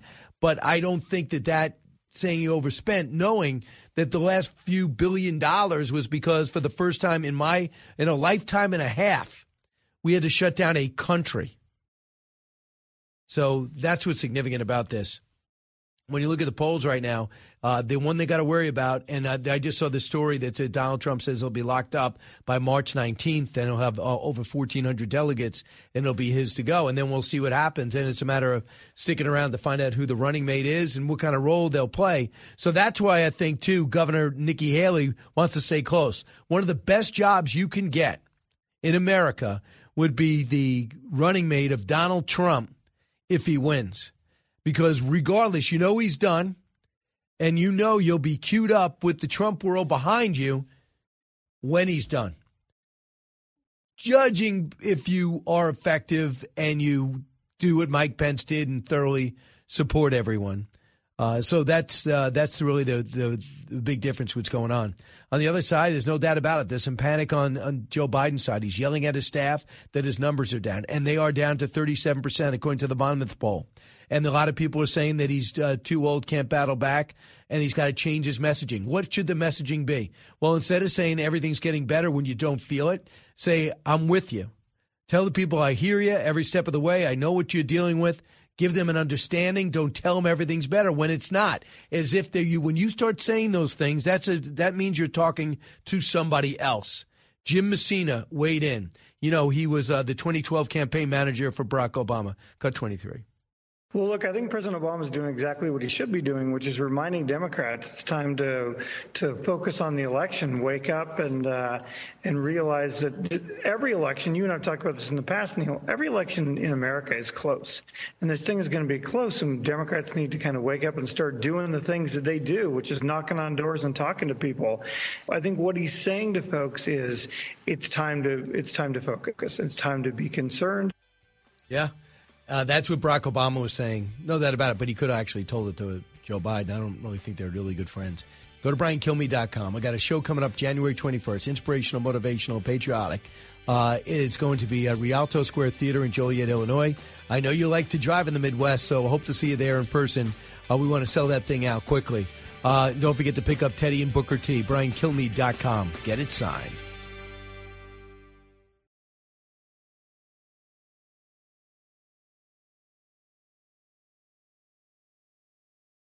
Kudlow on Fox Business is now on the go for podcast fans. Get key interviews with the biggest business newsmakers of the day. The Kudlow podcast will be available on the go after the show every weekday at foxbusinesspodcasts.com or wherever you download your favorite podcasts. Listen to the show ad-free on Fox News Podcast Plus, on Apple Podcast, Amazon Music with your Prime membership, or subscribe wherever you get your podcasts.